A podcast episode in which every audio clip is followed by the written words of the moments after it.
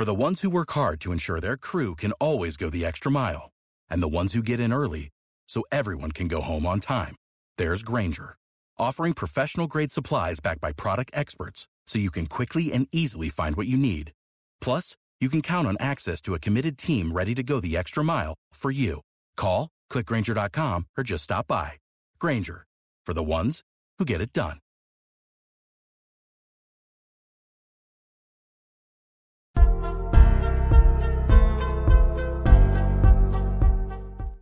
Good morning, everybody, and welcome to Coffee and Football, presented by Rick Vavro and Austin Underground. I'm with Blake Monroe, where I'm joined by Bobby Burton and CJ Vogel, and lots to talk about. Still, lots of news going, guys. It just hasn't stopped since last week, it seems like. And let's start with the portal. And uh, let's first talk about J- Jabbar Muhammad, obviously the corner out of Washington. CJ, what's the latest there? Yeah, Jabbar Muhammad, talented all Pac 12 second team cornerback out of Washington, entered the portal, and there's immediate interest from the Texas side of things, obviously, with family ties with uh, Malik Muhammad and Billy Walton, both of whom are uh, related to Jabbar. Uh, he came, or I guess he arrived on campus yesterday around noon for his official visit to Texas. Uh, was quickly greeted by Manny Muhammad and and a, and a couple other Longhorns as he was entering the building, and then I mean, it, it, was all Steve Sarkisian there. It was all Steve Sarkisian leading around Jabbar Muhammad throughout the facility, checking out the stadium, uh, really taking hold of that lead uh, recruiting aspect for Jabbar Muhammad, who uh, made it in yesterday. Excuse me. Uh, talented prospect. We've obviously talked about the corner and the safety and the really the entire secondary room and the revamping it's taken after six players entered the portal uh, following – uh, the Big 12 championship game. Jabbar Muhammad would certainly be a piece of that. Uh, I was actually looking over the numbers today, and there's a lot of uh, you know reason to be excited about his potential to join the Texas program. On top of that, hey, CJ Holmes, what what is I I, I don't want to what is the what is that potential? Because I wanted to ask that because a, a, lot of people, and I'm sorry to break in on, on your train of thought, but like, how does he fit? I mean, because Terrence Brooks is returning. Uh, you've got uh, Manny Muhammad returning. You've got J- Jahdae Barron that wants some snaps at corner. Andrew Mukuba could be a, a, a nickel or a safety. How does Muhammad even fit in here? Because that it, it almost feels like the the qu- people qu- question the idea of is this overkill? Maybe is it or you know a different situation in your opinion? I certainly think it's you know a fair question to ask. You know, you talk about the wide receivers and how are you going to get all the, these talented folks on the on the field? Well, and at, at the safety or excuse me, the corner spot, it's the same conversation. Jabbar Muhammad had almost thousand snaps on the field this past season. 760 of them came outside. He had 110 on the interior, and the rest were kind of dispersed around inside the box and at uh, free safety in certain uh, you know situations but he is a true outside guy. He's not necessarily one that has a lot of experience moving around though he does 110 last year at the slot but he's going to be battling malik muhammad and obviously terrence brooks for those snaps gavin holmes in the fold in the fold as well at the outside cornerback position. That is something that i don't think you'll see a lot of position versatility with jabbar muhammad like you will uh, and andrew mukuba or even a Jahdae Barron who has proven to be able to drop back to, to free safety or or out wide to outside corner, it muddies the water for Jahdae Barron to move around to the outside as well. So it's another body out there, but it's another proven body. Uh, I was looking at it. Jabbar Muhammad this past season had was targeted 83 times, allowed two touchdowns, had 13 PBUs, and allowed just a completion percentage of 51.5%. The only Longhorn on the roster this past season with a better completion percentage against was Terrence Brooks at 44. So he is certainly in that elite category, and you see the the accolades starting to come in as an All Pac-12 cat, uh, you know uh, caliber cornerback. That's exactly what you're getting. I think he would be on the field a lot on the outside. I don't think you are moving him around a whole lot to the nickel, to the safety, to the box, whatever it might be. He's an outside guy through and through. Oh, and by the way, before I uh, transition off, he is slated to visit uh, Alabama later this weekend, and a, and a, visit to Georgia is expected to be in the works. I'm not sure if there is an uh, an official timeline set for him to get up to Eugene just yet. To, to Georgia or to Oregon? Oregon, sorry. Yep, sorry. got it. Yeah, yeah, you know the other one that we need to talk about. I appreciate. It, I, I am sorry I interrupted you there, CJ, but I wanted to get that out there because a lot of people have been asking us is what Texas doing in the portal overkill, and I think that's a that maybe that's a topic we take take on today a little bit and address it, especially at the receiver spot. Okay, because that that's one that I, w- I want to talk about. Uh, but I also want to mention and, and talk about Amari Niblack now, uh, the tight end out of Alabama, as well as Ben Yurosek uh, the uh, tight end out of Stanford. Uh, both guys expected to visit Texas, the timing of which is interesting. Uh, right now, Niblack has not visited anywhere else uh, and is on the clock a little bit. He's a little bit, he's situated differently than uh, Yurosek. Niblack has to make a decision in the next week to two weeks about where he's going to go to college. Yurosek does not visit or does not um, uh, have to commit anywhere or change schools because he's going through March uh, to graduate from Stanford. So there's two different uh, guys here that have different timelines. I'm being told right now there's a sense of urgency uh, with Amari Niblack and that recruitment. Uh, could it come down to this week or this weekend? The answer is absolutely yes. And Texas is absolutely pursuing him, and he is reciprocating interest. To what level? We've yet to see. Okay. The proof will be in the pudding if he makes the visit, etc.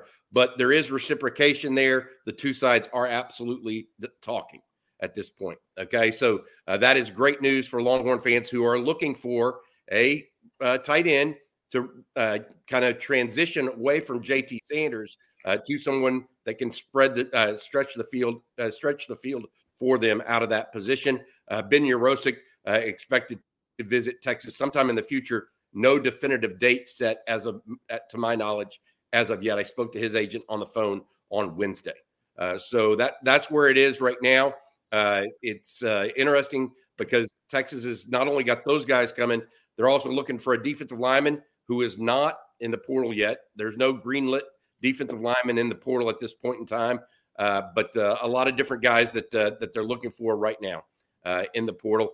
I, I, I got to ask you guys. I, I, don't know if y'all saw the brouhaha about Rodney Terry yesterday, uh, Blake, but I got to catch the last five minutes of the game last night, and it was not a pretty last five minutes. And then it maybe ended a little uglier than that. Yeah, yeah. I, I actually didn't get to see it. I was calling some high school games in basketball on the radio, but when I got home, it was all over social media what had happened um, you know, especially with them getting on to the UCF players for doing the horns down as soon as they won. And I guess, you know, maybe talking a little trash, telling them, hey, don't do that. It's disrespectful. Of course, I'm saying it a lot nicer than, than what he said out there. But yeah, I mean, I, I, don't know. I have mixed feelings on it. You know, like I, I, get where he's coming from, from a coach's standpoint, like be respectful, win or lose. 100%, I'm 100% behind that. At the same time, though, it, it you know it, it's younger kids. It's college basketball. Kids are going to talk trash. So yeah, I, I see both sides of it. I don't know what y'all's thoughts are on it. My thoughts are it's not his player. They're they're not his players. And so if I were Johnny Dawkins, the UCF head coach, I'd be like, "Hey, don't be talking to my players, dude." That that's me. Now that that also shows that Rodney Terry has an immense amount of pride uh, uh, for the University of Texas. So I'm, pr- I'm, I'm happy about that, right? Um, the negative is he's 0 2 at home. Uh, he's lost the last two at home. I mean, that's the real nexus of the problem, right? It's not this other stuff, I think, is window dressing and happens because you lose. Uh, in, in you know, in a way, if he hadn't lost, that wouldn't have been an issue. So I, I look, I'm wishing for the best for for Rodney Terry. Right now, they got to figure out how to get some offense that doesn't uh, just uh, revolve around Max Abmas shooting from 30 feet, up one with five minutes remaining, and then you go scoreless for four minutes. Yeah, that, that's that's their. I mean, that's a that's a basketball problem, not a uh, not a horns down problem. Yeah, yeah, yeah, no doubt about it, guys. Well, hey, I want to bring this up because this is a hot topic in the chat. And my apologies, I fixed my microphone issues. I think, but I got a couple people commenting on that, but I think we're good to go now. But Rex St. Charles and a couple other people said Rick, Neuheisel on his radio show just now on Sirius XM alluded to Alabama opening an investigation into Texas for tampering. that's kind of rich in my opinion, anyway. Number one, but number two, I mean, what? I don't know. What do y'all think? I think for for Alabama, this is new territory for them. with players leaving, you know, this isn't necessarily been something that they've been used to, and they're seeing a lot of it right now. So that's uh, you know uncommon ground for the Tide, and specifically, you know, their fan base as well. That's not something they're used to.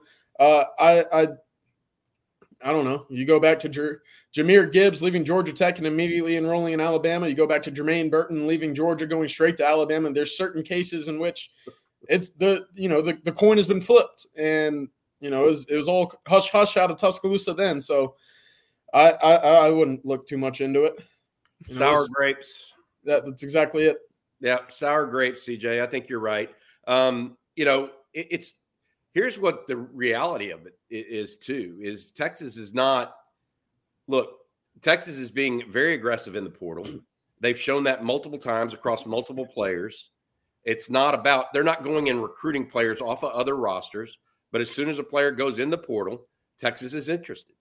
And I, I will say this, um, you know, I, I feel like Alabama is being caught off guard because they were uh, they had it great. They didn't have to pay uh, NIL money as much as other teams did because they had Saban sitting there saying, "I've made my kids a billion dollars in the NFL.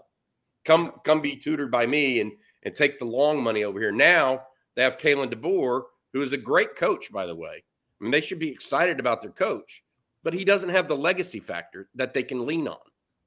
Okay, that's roll tears roll. I love it. Um, uh, you know, my point being uh, it's a new day and age in college football, and it's adapt or die. Uh, if if Texas tampered, then Texas tampered. I don't think I don't think they did. I, I don't see why they would have to. You know, that's that's all there is to it uh, in this day and age. What happens is these guys have agents who call around, uh, doing uh, conversation, et cetera, et cetera, and they can't, you know, they can't speak for the player. So it's not tampering. I mean, it's just unless Isaiah Bond called Texas and Texas took the call, I just don't see it. So, yeah, and and didn't Isaiah Bond say to Pete Thamel right away? You know, I, I wanted to go play with another highly you know rated draft pick quarterback. Yep. And I wanted to be competitive. Well, Texas is the only team with a returning quarterback aside from Jalen Milroe, but the you know uh, that was in the college football playoff this past year. But the coaching turnover is the exact reason why he ends up leaving Alabama. So it feels pretty clear cut. Yeah. Okay, guys, we got a super chat going back to basketball for a second from Jeff Carey. Thank you, Jeff. He says, We're not making the tournament. Terry may lose a job. I don't see that happening that quick unless it, the season just tanks out. What do y'all think? Well, I think he may not make the tournament. Yeah, I do agree with that.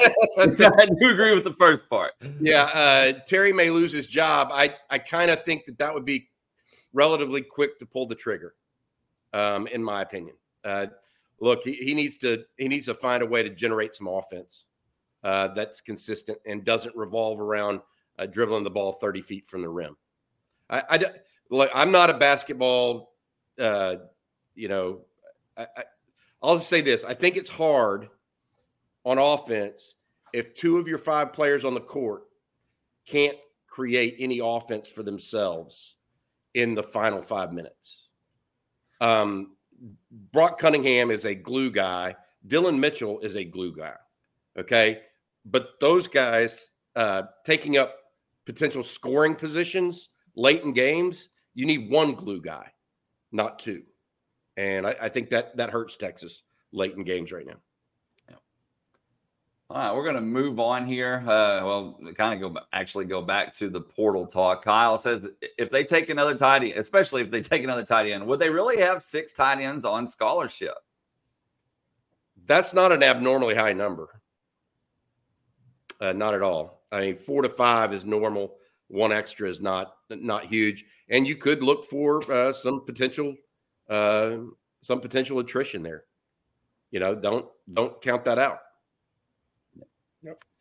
And then Joseph and Bobby, I know you've explained this a couple of times, but obviously not everybody can watch every episode. Joseph says, How long do these poor transfer guys have to decide before school starts? Do they not need to be enrolled in the next week or so? Hey CJ, when do you know when uh, ad drop is for the University of Texas? And what I mean by ad drop, it's the last day to add or drop a, an incoming class, uh, and I think that is the last day they can enroll as well. Yeah, it's two weeks correct? from the two two weeks from the start of the semester, which began Tuesday the sixteenth. So January thirtieth is the last day to add drop. Okay, we're gonna move on here, and uh, let's take this one from R. Charnell. He says, "I turned 48 today. Happy birthday, R. Charnell! You're always tuning in, so a big happy birthday to you. I have my health, my family, and the most material things I could ask for. But how about a nice portal recruit or defensive line coach, or both today?" I look. Happy birthday, first of all. Uh, I think that I want one of those things too. By the way, um, uh, look, uh, I don't think we're going to get a defensive line coach until after sa- Saturday or Sunday's games, if a team loses. I think it's NFL, an NFL coach, uh, and so we'll we'll see from there exactly what happens. Uh, but that is my uh, estimation right now on the coach. As far as a player, until certain players enter the portal, uh, from Alabama, from Arizona, from Washington, or wherever's next, right? Uh, maybe Michigan is coming down the pike. I mean, if Jim Harbaugh keeps interviewing with every NFL team, you know, um, then uh, then I think we need to look at it. But until that happens, uh, there's nobody in the portal right now on the D line that I that I, as I understand it, as I understand it right now, uh, that has been greenlit to to go after and, go after. Jamaree Caldwell was uh, at one point, he's committed to Oregon. Hello, it is Ryan, and I was on a flight the other day playing one of my favorite social spin slot games on chumbacasino.com. I looked over the person sitting next to me, and you know what they were doing? They were also playing Chumba Casino. Coincidence? I think not. Everybody's loving having fun with it. Chumba Casino is home to hundreds of casino style games that you can play for free anytime, anywhere, even at 30,000 feet. So sign up now at chumbacasino.com to claim your free welcome bonus. That's chumbacasino.com and live the Chumba life. No purchase necessary. DTW, void, were prohibited by law. See terms and conditions 18 plus. Seeking the truth never gets old. Introducing June's Journey, the free to play mobile game that will immerse you in a thrilling murder mystery. Join June Parker as she uncovers hidden objects and clues to solve her sister's death in a beautifully illustrated world set in the roaring 20s. With new chapters added every week, the excitement never ends. Download June's Journey now on your Android or iOS device or play on PC through Facebook Games. Okay, Bobby, before we move on, I'm going to let you tell everybody out there about Rick Vavro and Austin Underground. Yeah, absolutely. I appreciate it, Blake. Uh, Rick is a good friend of the program, and uh, he has been a good friend to the University of Texas as well. Uh, Austin Underground since 2004 has specialized in difficult underground commercial installations. The team's engineering background gives Austin Underground the ability to perform work other firms often consider too risky. Rick and his team offer an end to end client experience, including seamless communication, budgeting, staffing, and top notch trade partners. And most importantly, they produce solid quality work each and every time. That's Austin Underground. Give them a try uh, Rick Vavro and his team at Austin Underground. I want to thank them for sponsoring each and every Thursday right here on On Texas Football. And we're going to take this next question from Paul Martinez. And Paul says, You guys mention wide receiver production all the time. How can the young wide receivers expect to get any meaningful production if veteran wide receivers are constantly being brought in over them? Well, I think that's just the staple of Steve, Sar- Steve Sarkisian's approach. He does not like having young receivers in or on the field. You know, I think Xavier Worthy is really that one guy that you can point to and say, yeah, we saw a lot of youth from him very early in in his career at Texas. When Sarkisian got here, he had a, a third year Marcus Washington, a third year Jordan Whittington, he had a third year Joshua Moore.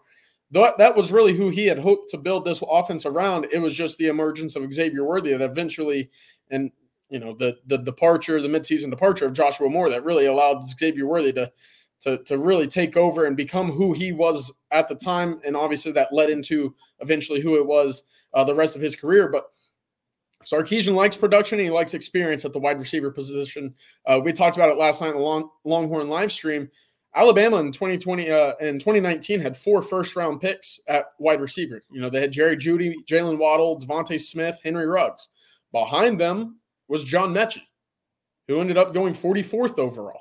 It's one of those things where it, he's going to give the nod to the upperclassmen because of the experience that they bring to the field. They know the, the nuances of his offense. That's one of those things that he would prefer.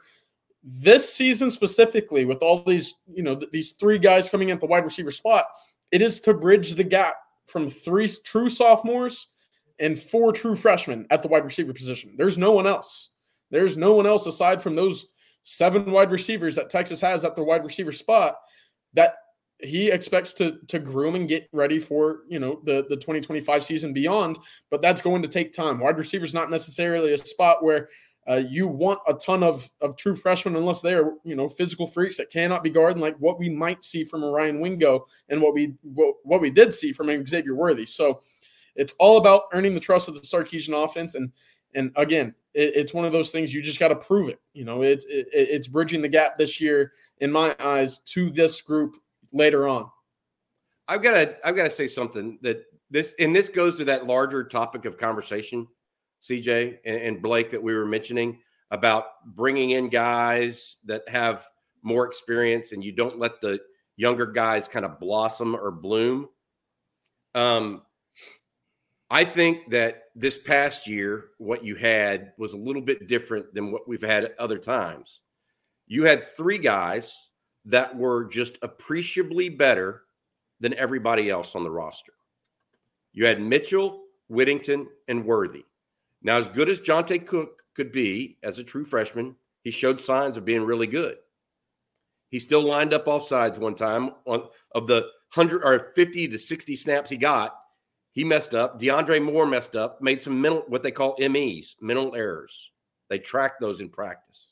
Okay. You get knocks on you for having an ME. Okay. Um, the difference between the top three receivers and the next three receivers was a wide chasm. And I don't mean that as a negative to Johntay Cook because I think Johntay Cook's an NFL player. Okay. He's just 18 or 19 years old compared to 21, 22 year old, you know, Jordan Whittington or even 23. Right. So my point is, is that that's where Sark doesn't mind trying to incubate and have them work on getting better as a receiver. He's got an NFL wide receivers coach right now, Chris Jackson. Okay. He hired him from the Jaguars. They are getting trained and taught, okay, heavily. I don't think Texas has any. They they like they they love Johntay Cook, DeAndre Moore. Okay, they're not trying to push them out the door, but they want survival of the fittest. Fittest competition is key. You know, in the secondary right now, yes, they have these young guys coming, but if they add Muhammad, they add another three year starter in college football. Okay. These uh, freshman defensive back, as good as they may be or as good as they can become, they need to be brought along similarly to how Derek Williams was brought along last year. Derek Williams has all the talent in the world, right? I think we we all agree with that. Okay. Yep but he doesn't need to be the priority defender day one. I mean, Caleb Downs was a great player for Alabama this year, right?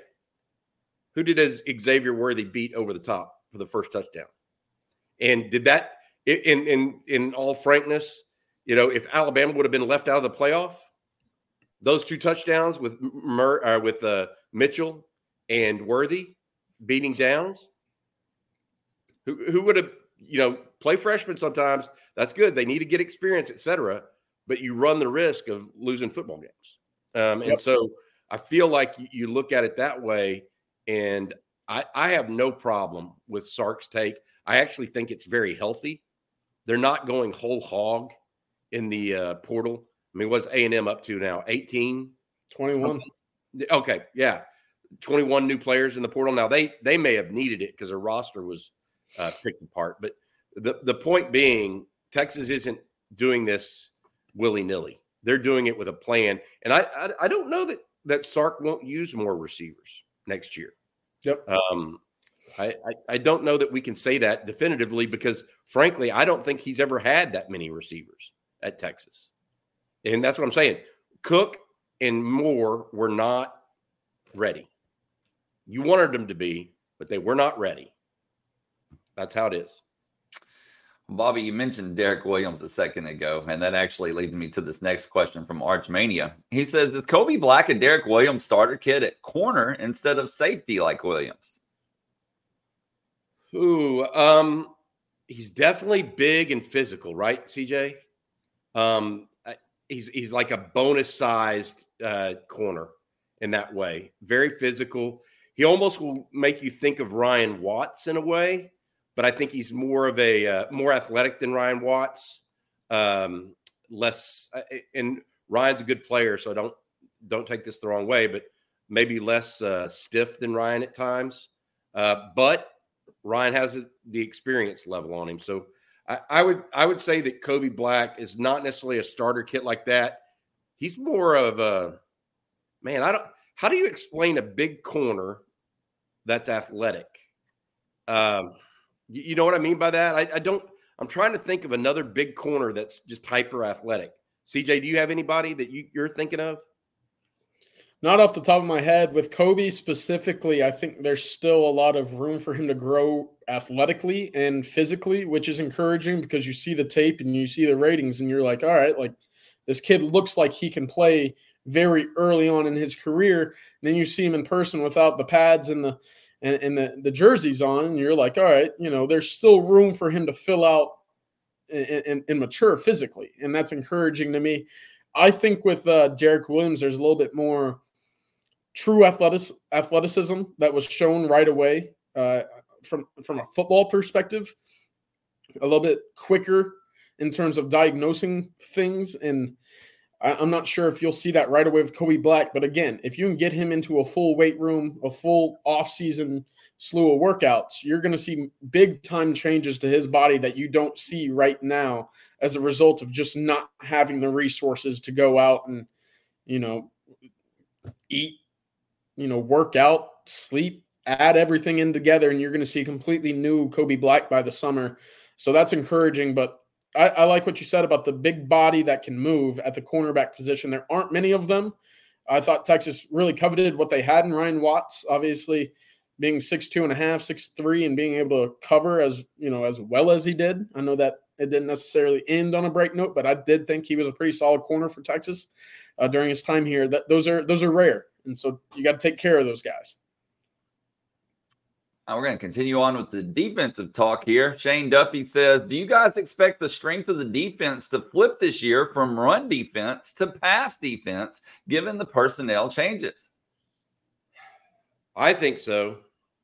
I think that that's what CJ and I have kind of talked about. And how do you deal with that is the question. And how does it become a strength? Well, adding Mukuba, getting Jahdae Barron back, uh, perhaps adding Jabbar Muhammad. That's a start. Adding a Kendrick Blackshire that can play the run against uh, a downhill running attack at linebacker. That helps. Uh, getting a Trey Moore that can pass rush. Uh, so you can actually create some third and longs as opposed to just uh, second and uh, third and mediums. that helps. but at the end of the day, I think to win, Texas is going to have to be able to stop the run more. They can't just go from and I, and I don't think like Texas isn't barren at the defensive line spot in the interior, but they're not strong. Uh, it, they're not as strong as they need to be right now. They would be lower middle uh, uh, of the SEC. If you looked at their if you looked at the NFL potential of those guys compared to I don't know Kentucky Kentucky will have better interior guys on its roster than Texas. So think about that for a little bit. From an NFL, I don't care about star rankings and all this other stuff. I'm talking about true NFL type caliber. Uh, and so I, I feel like there's a level where Texas has to get to. And I think the portal may be the only way they get there this year. You're still going to, even if you try to refocus the defense on stopping the pass, that's great. At the end of the day, if you can't stop the run, good luck. You got to hold on to your hat because you don't know what's going to happen to you each week. And I, as good as Texas could be on offense this year, I think they they want more from their defense in that regard, and they're going to have to find it through the portal. I think. And then Clinton wants to know: Could we be looking at moving to a three-three-five or a three-two-six look? I don't think so. I don't I don't think there's a need. Texas was just the number 17 team in the country in scoring defense after being top 25 a year before that. And that's with some significant overhaul in the on that Texas secondary and and inside the you know we we forget you lose Anthony Cook, you lose some pieces in the secondary, you lose Moro Ojomo, and you lose uh uh, uh Keondre Coburn. You're sitting there thinking, all right, now now what's the strength? Well, it's just the next guy up in the sense that you got to trust your position coaches and trust Pete Kwiatkowski to have a good game plan in store. And I thought for most part this season there was a good game plan in store, and that was you know, mostly reliant on the talent that he had, in which they trusted the system. They're familiar with the system. That's one thing that we talk about is the continuity of the coaches that Texas has had, the assistant coaches, position coaches, whatever it is. We're seeing a little bit of a shakeup right now, obviously, but being able to keep the same scheme and, and game plan in place uh, is huge for these guys to develop. When you're learning, when you're spending time, you know, learning brand new systems, it's taking away the time that you could be learning a new pass rush technique or uh, a, a, new block shedding, uh, uh, you know, whatever it might be. So keeping the same, uh, you know, approach defensively is very important to me. I think you know you don't you don't fix what isn't broken, and right now the Texas defense schematically is is pretty sound. All right, y'all, we're going to take a step away from the defensive talk for a minute. We'll come back to it. But I want to bring this up something I tweeted out this morning. Texas Athletic Department reported an annual revenue of $271 million for 2023. That's an NCAA record and a $32 million increase from 2022. According to USA Today, it's the largest single year total since schools began reporting to the NCAA in 2005. And by category, the Horns' largest year over year increases were 11 million in contributions, which rose to nearly 86 million. 10.2 million in money from sponsorships, licensing, royalties, and advertising, which totaled 54.7 million, and then 5.7 million in ticket sales, which has moved the needle up to 63.3 million. But a record-breaking year for the athletic department, NCAA record, $271 million in 2023. What y'all thoughts on that? Uh, how about revenue share for the players? that's that's. I mean, think about it that way. No, I mean, Chris Del Conte. The first thing I actually thought of was Chris Del Conte's done a hell of a job. That's, I mean, right? That's his job is to do exactly what is put forth there, as well as provide a product on the field that the University of Texas can, um, uh, and and on the court and on the soccer pitch and on the baseball diamond or softball diamond, et cetera. His job is to drive revenue, graduate, and, and provide uh, good good situations for student athletes, um, and then uh, win. Uh, and my thought process on the the University of Texas athletic program is Steve uh, is Chris Del Conte deserves a hell of a lot of credit for all of those things, as do people behind the scenes. I mean, I want I want to say that. I mean, there, it's not just Chris Del Conte. He'll, he'll be the first person to tell you it's not just him. Um, and so I feel like you know this. Yes, football drove a lot of that, and and the the the uh, uh, success that football had drove it.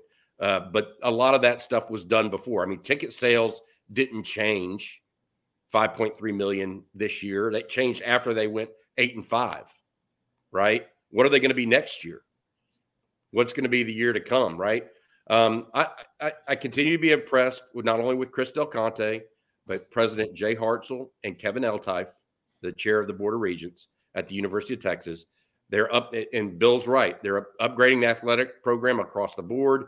Uh, there's to they're bringing in new sports. We think, uh, by the way, we'll see what exactly what that means in the near future. Uh, but I'm I'm overall very impressed with where Texas is headed. Um, I, I, I look at it and say to myself, this is a this is a huge business. Uh, they're running it like a huge business in some ways, and some people don't like that.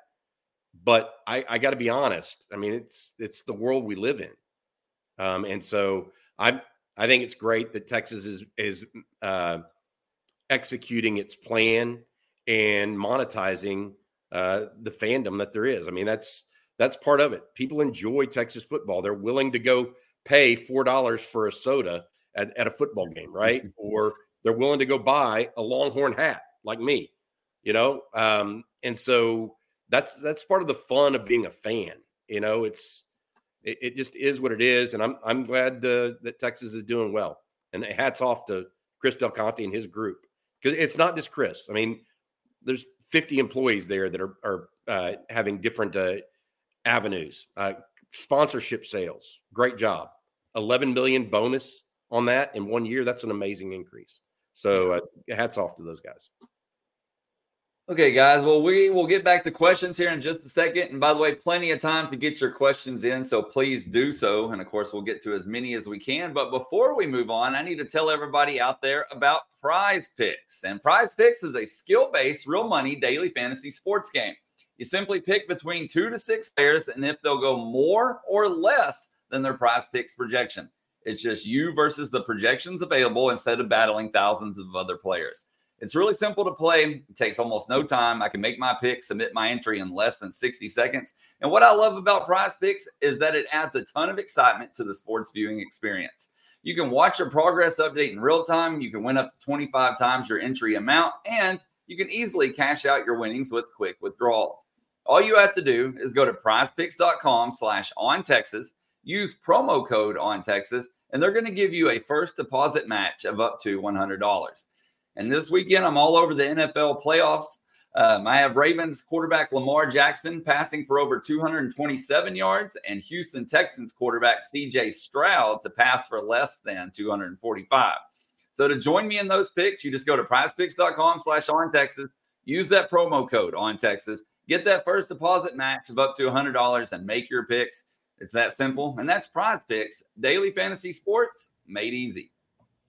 I wouldn't be so sure about picking against uh, CJ Stroud. I know. Actually, just barely under Bobby, just barely. I mean, I'm serious now. That dude's got some. He's got a little swagger. That offense has some swagger. no doubt about it, for sure. I, I like I said, I think just barely under, like That's maybe fair. 10 to 15 yards. So click close, but not not there. Yeah. Hey, right. guys like Prize Picks and all these other fan, I, they have there's a reason the, the number's set at the number. I get it. It's just I, I think he's on a roll. Look, uh, look at Emmanuel here. He won two hundred dollars this past weekend on Prize Picks. There you go, Emmanuel. Good job. All right, y'all. We're gonna move on here. Still lots of questions about the defense, so we're gonna get back into that. And Bobby, I'm gonna let you answer this one. Uh, Coachy says, "Do you guys think this new defense is gonna look anything like the 2005 defense?" Man, what a loaded defensive backfield. Uh, man, that was. Just, I mean, you're right. I mean, Aaron Ross didn't start. Yeah, 2005, and he won the Thorpe and was a first round pick the next year. Um, I, I don't know that it's going to be that way. I think they'll be better at certain spots. Actually, like I think they'll be better at linebacker. Um, Aaron Harris and Aaron Bobino were your starting linebackers on that team, right? Hmm. Um, yeah. Anthony Hill is going to be a potential first round pick long term. Uh, I think that 2005 defense, even with Baron Sorrell and Ethan Burke, I mean, I think Tim Crowder and Brian Robison played what five years in the NFL and 13. Uh, then you had three first round picks in the second. No, I don't. I don't think it's that talented. Uh, maybe it is more like it, um, but I don't necessarily think it's as talented as that team.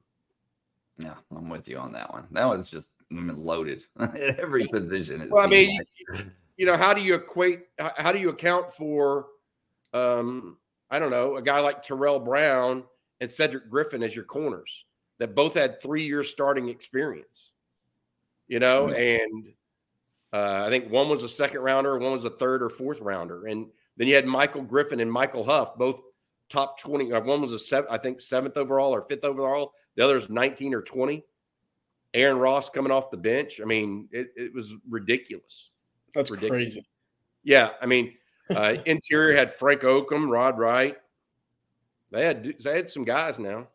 Yeah, just unbelievable. Yeah, and depth depth like crazy. Yeah. All right, guys, we're gonna talk about this from King Me. He says, "Can any of can you see any of our defensive ends capable of moving to defensive tackle if we luck out in the portal?" Man, no. because no. it, it's like you. I mean, you and I just thought it probably thought the same name. It's Jure Bledsoe. Jure Bledsoe might be able to kick out to defensive end if he doesn't gain enough weight, but he can't. He's already at defensive tackle. Um, and I don't see any of the defensive ends like J'Mond Tapp's not going to get up to 290. Right. You know, that that's the that's the problem. Um, I, I, don't see that. They need another big interior. They need a what they really need is a big spring from Sydir Mitchell. You know, they that could that could do a huge favor to Texas, but we'll see if it happens. That's hope is not a plan, uh, or hope is not a strategy. Yeah. So, Which actually leads me to the next question from William Nietzsche. Anyone concerned with the defensive tackle position? We need some positive news from that position. What y'all's concern level at, if any? I think I have a little less concern at the moment than Bobby. I know Bobby's, you know, expressed some concern. Obviously, that's the biggest question mark. I think we both agree on that. But Texas has, you know, Alfred Collins, who has been around for for four and a half years now. Vernon Broughton's, you know, been a contributor for at least three years as well. So it's not like there won't be you know pieces there that Texas can work with. There there is, you know, there is some experience, there is some talent. We saw good things from Vernon Broughton taking a step into a pretty uh, heavily rotational role this year. We know what Alfred Collins can be. Now that you see him as the main guy for the first time this year, you obviously hope that the flip is switched completely, but uh, Texas did rotate Jure Bledsoe and Aaron Bryant probably anywhere from five to 15 snaps per game towards the end of the season. Uh, obviously, Aaron Bryant was on the field in the Washington game, one of only five guys on the interior to see snaps. Uh, so there is confidence there. Who's after that? That's where the concern comes in. And you can't play a season with just four interior defensive linemen. Like Bobby said, it's going to have to be a big spring forward this spring for Sydir Mitchell. That's exactly what it has to be. It would be great if Alex January could hit the ground running as well as now the only interior defensive lineman in the 2024 class. So, yes, I do think that it is the biggest question mark when you look holistically at the positions on both sides of the ball. But I'm not. I, I wouldn't say I'm necessarily the, the you know the, the position is doomed. I wouldn't say that. I think that there is some pieces to work with, but yes, there needs to be another piece added from the portal for me to feel comfortable about it. Right now, I would say my comfortability uh, level with the positions probably around a four and a half or five. And I think if that's the lowest I have about any position on the field, I feel good about what Texas is going to bring to the table from a, a, a holistic standpoint going into the SEC. Mine's my, mine is a little bit different. I just feel like the the run game in the SEC is so important. I do feel a little bit less certain. And I and the problem I have, CJ, is that Alfred Collins and Vernon Broughton, while both I thought played better this year and did come on and were more uh, complete players, their strengths, neither of their strengths come against the run. Correct. You agree with that? Yep. And so that's the concern I have. Um, Jure Bledsoe I don't even think he suited up for the Oklahoma State game. Um, and the reason why is because he's considered more of a pass rusher as well. So they want they went with Aaron Bryant and Trill Carter as part of their uh, roster. So uh, th- that's a concern. The run stopping is a concern. Um, you know, are we overdoing it or overanalyzing it? Maybe, but my my contention that right now with what they have coming back, they're in the lower half of the SEC at defensive tackle. I think is, is at least from a run stopping perspective is, is true. And let's talk Sydir Mitchell. Rudy says Sydir Mitchell is a big body, obviously dominant in high school. When do you think he's going to show that in college? It would be great if it was this year we just talked about needing guys to eat space in the run game. No one eats space bit, uh, better than a guy that's 360 pounds. So that would be great. Uh, there, there's still, you know, a work in progress with Sydir. You know, you walk into the building, it doesn't take uh, it, it's not an overnight process for you know a guy that big to get his body physically right with the tools necessary to get on the field that often. Look at, I mean, we just watched it with with uh, T'Vondre Sweat, and I know his body was much different coming in out of high school, but to get physically ready to play so often and be as impactful as you hope to be on the defensive line, it takes time. And that's why we talk about going out to the portal, getting someone with experience and production on the field. With Sydir Mitchell, you got to get your body right, and then you got to see it on the field with that new body shape, uh, you know, tendencies that you've got at the position, whatever it might be. Uh, this spring, as we've mentioned, is going to have to be a big step forward for anything that we hope to see Sydir Mitchell do on the field this fall. And so I'm, I'm excited for it. I think he has the tools to eventually be a very important piece of a Texas defense. If it comes this year, I think you're you're very much ahead of schedule there. All right, Bobby. Yesterday you talked about believing Rod Wright may be may be the new uh, defensive tackle coach, and Jose Rodriguez says, "What do you say to the crowd that doesn't give Wright any coaching respect? They say he's just an assistant DL coach, and that's their main talking point." Just uh, my point is he's not just anything. I mean, you know, don't don't try to. So look, he's been at UTSA, he's been at Miami, he's been with the Texans, he's been other places as well. Started off as a grad assistant. He played at Texas. He played the position at the NFL level. Um, he's not just anything. That's that's number one. Uh, and so, uh, if anybody feels that way, I, I I would caution them on that. Um, I don't know that it's going to be Rod Wright, by the way. Um, I think people maybe mistook. I think he is one of the people that I've heard was under consideration. Um, I don't know if he'll end up being the guy, though. Um, I, have look, I do believe it's going to be an NFL guy at this point. If it were going to be a college guy, he, he would have already been hired. I do think that they uh, considered Freddie Roach of Alabama until Freddie Roach at Alabama was retained. And, and, so in the last four or five days, they I think they Sark has solidified his decision and gone forward. Right now, I'm I've looked at nearly every roster, uh, coaching roster in the NFL, trying to figure out things. Um, the coaching community is pretty tight-lipped on this situation right now, which I find interesting. So I think it's either going to be Rod Wright or kind of a wow hire. That's my like you know that that's where I'm at on it right now. If I can add a, a quick note on Rod White, uh, Wright, in the sense of what he's been able to do for the Texans this year, as you know, uh, in a, a, a defensive line coach for in Houston. I know a lot of folks want this big splashy name hire. You want the the guy that has recruiting skins on the wall, production in the NFL, whatever it might be. You look at what Chris Jackson did for the Jaguars two years ago with his receiving core. They added Calvin Ridley this year, and somehow the receivers got worse. I don't think that's a coincidence. You look at what Coach Wright has done for the Texans this past year, especially in this the you know run stopping.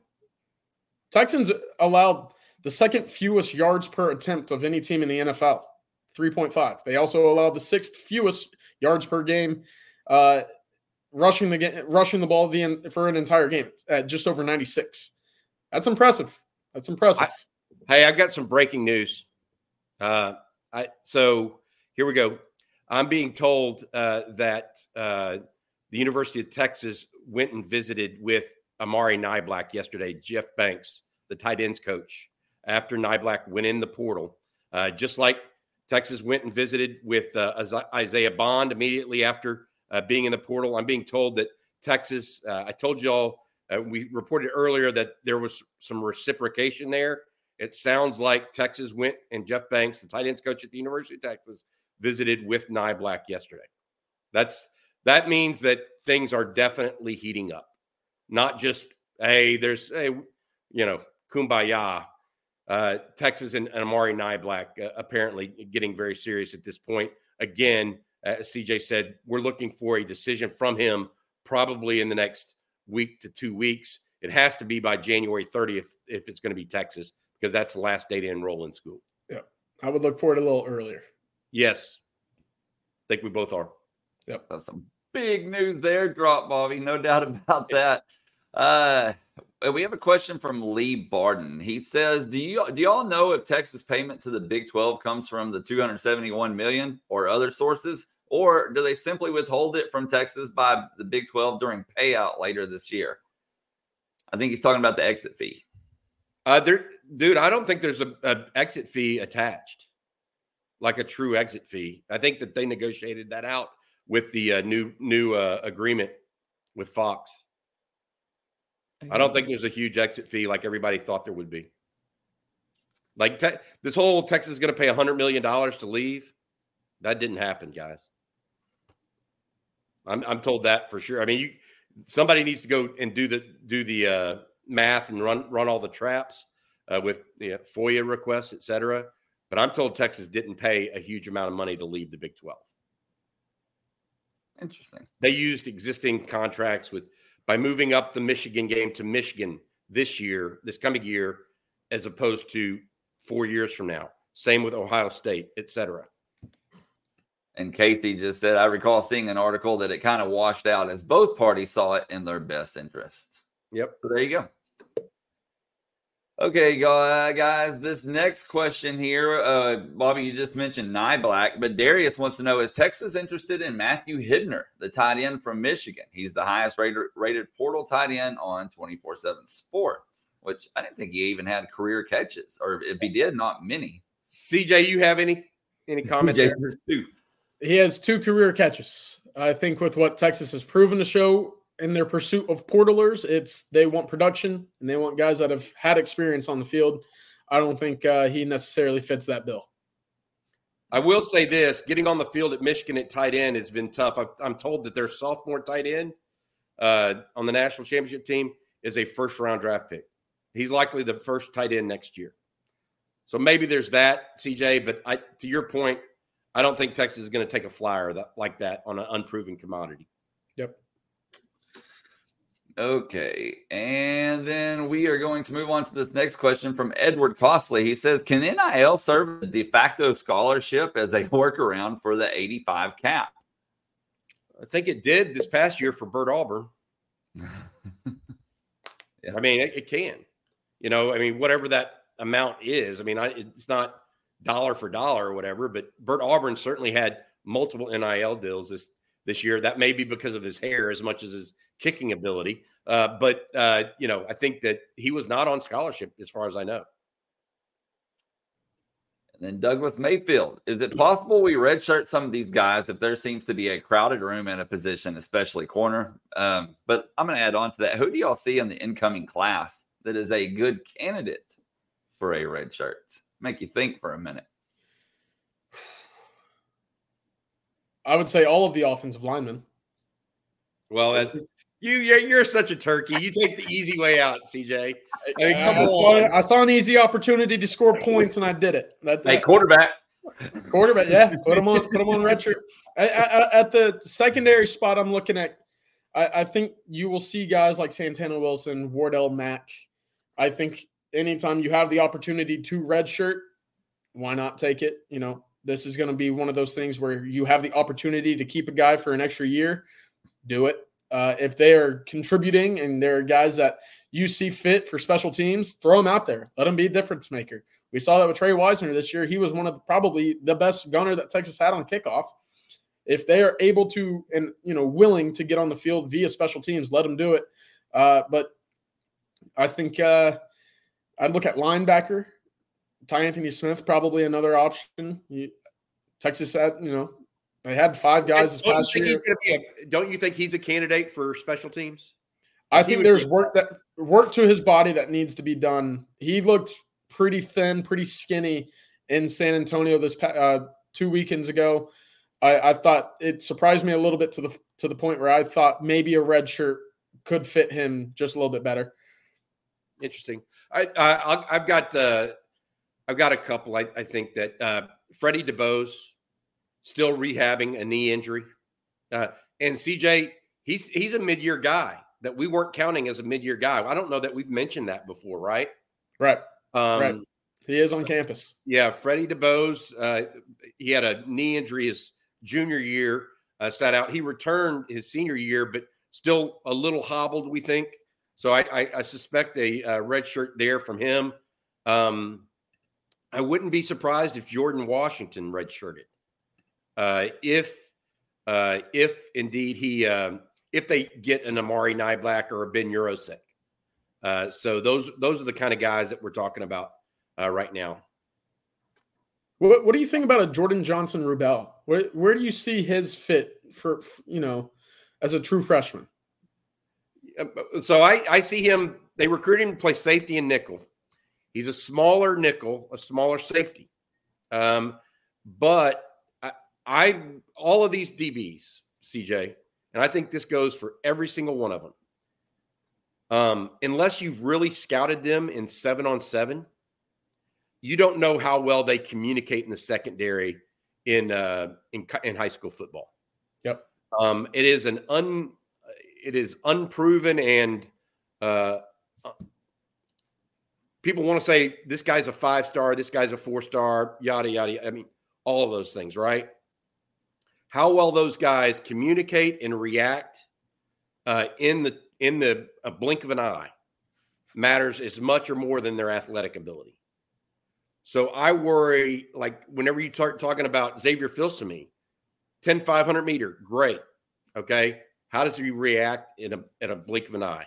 Well, if yep. Jordan Johnson Rubell reacts quicker, that that's meaningful to me.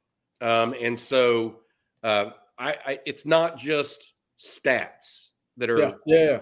easily identifiable traits. And so I don't know on DBs right now it, until they get in. And that's why spring, it's awesome to see all these guys in spring, CJ, because you're going to know, right?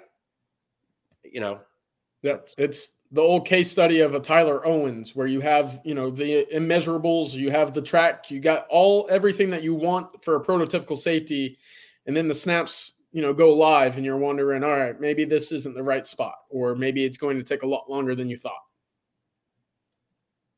All right, y'all. Before we move on, Bobby, I'm going to let you tell everybody once again about Rick Vavro and Austin Underground.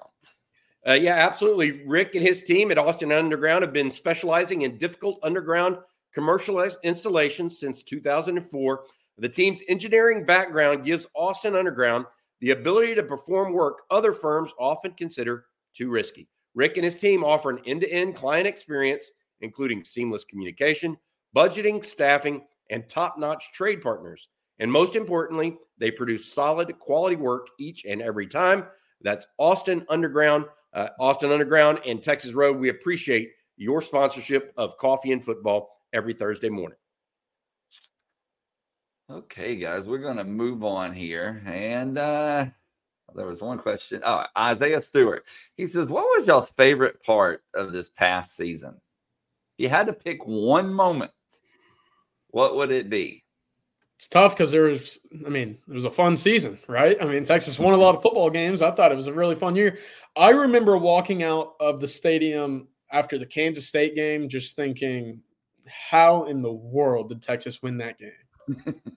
that was that that to me is probably the most vivid memory I have of the of the of the season. Just the pure, you know, kind of awe of just like how how you know why are the, why how's the season still alive? Because for you know the last hour and a half of that game, it just never felt like Texas was going to be able to hold on to it, and then they did in almost miraculous fashion. I remember leaving, sitting there, just like,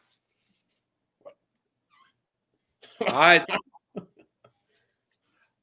I look, I, I felt like I mean, Texas beat them with their backup quarterback. Okay, um, and with uh, completely messing up twice inside the the K State red zone um, a blocked punt, you know, and Texas still won. Um, my uh, my favorite was exact. That's it. The Burgermeister has it. The AD Mitchell catch in the TCU game felt like it was. Uh, it felt like okay, this team is a team of destiny. We've thought it might be this whole time Okay. But I felt like then and there, it was the uh, stamp of approval. It was then that we knew, okay, we're legit. This is going somewhere. That that was my my favorite. Uh, anything to deal with Brett Yormark's face, that was good. He couldn't say St- Sarkisian's name. That's how bad Brett Yormark was. Um, but that, and there's so many good ones. Uh, the uh, Uh, the other one that was was pretty great, I think, was Alabama. Um, just a lot of a, gr- a lot of great moments, but my favorite one, uh, Kansas State was close, by the way. Uh, that that was really close, but my favorite one I think has to be A.D. Mitchell. That was that was it for me. All right, so we're gonna move on. What, about, what about yours, Blake? Ah, what, um, yours? what was yours? man, I would have to say. I mean, obviously, that there's and like CJ said, there's so many good ones, and it's it's really hard to nail down one. But honestly, I kind of think it's it's beating Tech in the fashion they did after so much noise at the beginning of the season. Going back to last year's Tech game, of I told you they would break, yada, you know, and it was just such a buildup. Then you had the the comments from Yormark, and then you know when he was in Lubbock saying the stuff that he did, and you know so much hype around Tech to begin the season, which quickly went off the rails uh, after that Wyoming loss. But you know it was like it all came full circle right right there. Um, so that that would probably be it. But man, beating Alabama at Alabama uh, in the fashion they did, that's up there too. Um, I don't know. There there are just so many to pick from. I don't think you can go wrong with any of the answers that that y'all said or that we put up on the screen there. So it, been a fun season, a very fun season for the No most doubt. part. Let's do it again. Okay, guys. So this next question from it again. Dennis. yeah. from Dennis. He says, We have an excess of big humans on the offensive line that may never get on the field. Any chance one or two of those guys gets asked to move to a different position, especially the interior defensive line? I'm I trying to don't so. decipher. DJ Campbell would be a DJ Campbell could play interior defensive line if he wanted to. uh, I don't think they're moving him though. Neto, I don't think is a, a defensive guy. Um, Cam Williams could play it, but I think that I mean I think that I'm like with CJ on that. I think he may be a first round NFL pick. Yep. Um, he's just so huge and moves people so easily. Connor Stroh, I, I don't know. I, I don't think that, that that's not a normal move. You see more of the opposite direction, defensive line going to offense, than you do offense to defense. Yeah. Yep. And then Todd Lacey wants to know about Zach Swanson. Any word on him? What's being said about him behind the scenes? That's not a name that comes up too much. No, it's not. Uh, you know, I, I did get a chance to talk to some people post uh, uh, Bo Davis leaving. Uh, the word on Zach Swanson is that he's a good football player.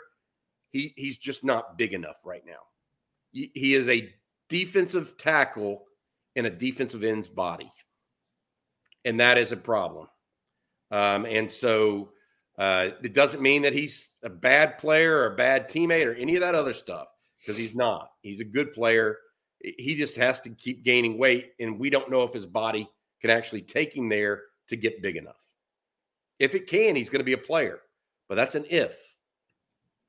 And then one other guy that we're going to ask about from Ray Peters says Derion Gullette ripped up his knee before his senior citizen or senior season and has been rehabbing for two plus years. Any behind the scenes updates on his progress? Obviously, a very well thought of recruit.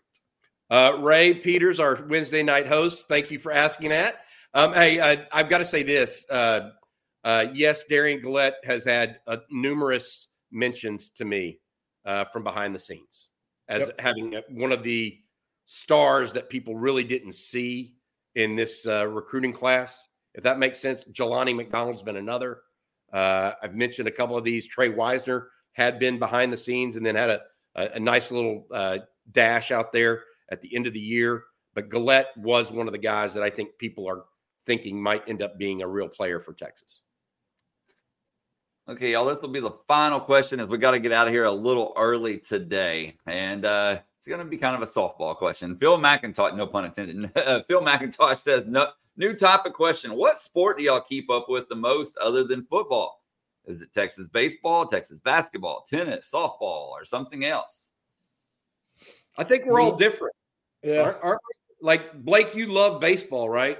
Yeah, Texas baseball, hands down, like almost as much as football. Yeah. What about you? What about you, CJ?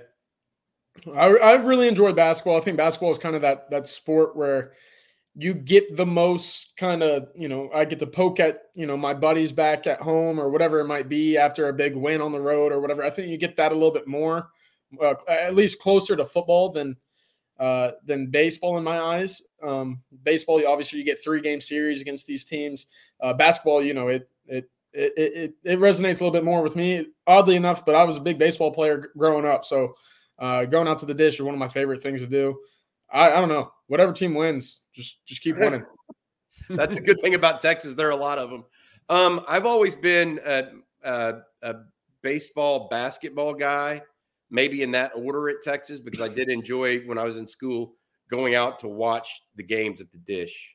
That was just a, a fun thing to do on a Friday afternoon. Um, uh, but I will say volleyball has quickly amped into that or ramped into that thing because my daughter played vo- high school volleyball and club volleyball growing up. So I started liking the sport and to see what Texas has done in volleyball and the athleticism of some of those women uh, is impressive to me. But uh, look, I mean, football, it's called on Texas football and coffee and football for a reason. Uh, that's my, my first love for sure. Okay, Bobby. Well, before we get out of here, let folks know what they can expect later today, right here on On Texas Football. Yeah, absolutely. Uh, football theory coming up with Bob Shipley and uh, Rod Babers. Uh, people are quickly that's becoming a weekly favorite. That's uh, sponsored by Laura Baker of Keller Williams. Uh, we also have some more news and notes that might be popping today. Uh, we just mentioned er, moments ago that Amari Niblack. I want to repeat this: Amari Niblack, the tight end out of Alabama, was visited yesterday by Jeff Banks. Uh, the Texas tight ends coach uh, in uh, in his home state of Florida, we believe. so that's Jeff Banks visiting with Amari Niblack. Any kind of news about another potential visitor come again this weekend, we'll be sure to pop on. make sure you guys have the latest information. All right, guys. Well, that's going to do it for this episode of Coffee and Football. We want to thank Rick Vavro and Austin Underground, um, along with Prize Picks, for sponsoring today's show. Thank you all for tuning in and the great questions. Lots of good discussion today, no doubt about that. Thank you for the super chats and be ready. Possible breaking news at any given time. So there's no better time than now to subscribe and ring that bell so you're notified anytime we go live with breaking news or just post a video in general. So for CJ Vogel and Bobby wait, wait, wait, wait, one last thing. Don't forget about Jabbar Muhammad too. That's another possibility. We he is slated to visit Alabama tomorrow. I use the term slated. Let's see what happens in the next 24 hours. There you go. All right. So, yep. Ring the bell. You got to ring the bell. but yeah, for CJ Vogel and Bobby Burton, I'm Blake Monroe, and we'll see you tomorrow morning. Hook 'em. Lucky Land Casino asking people what's the weirdest place you've gotten lucky? Lucky? In line at the deli, I guess? Aha, in my dentist's office. More than once, actually. Do I have to say? Yes, you do. In the car before my kids' PTA meeting. Really? Yes. Excuse me, what's the weirdest place you've gotten lucky? I never win and tell. Well, there you have it. You can get lucky anywhere playing at LuckyLandSlots.com. Play for free right now. Are you feeling lucky? No purchase necessary. Void where prohibited by law. 18 plus. Terms and conditions apply. See website for details.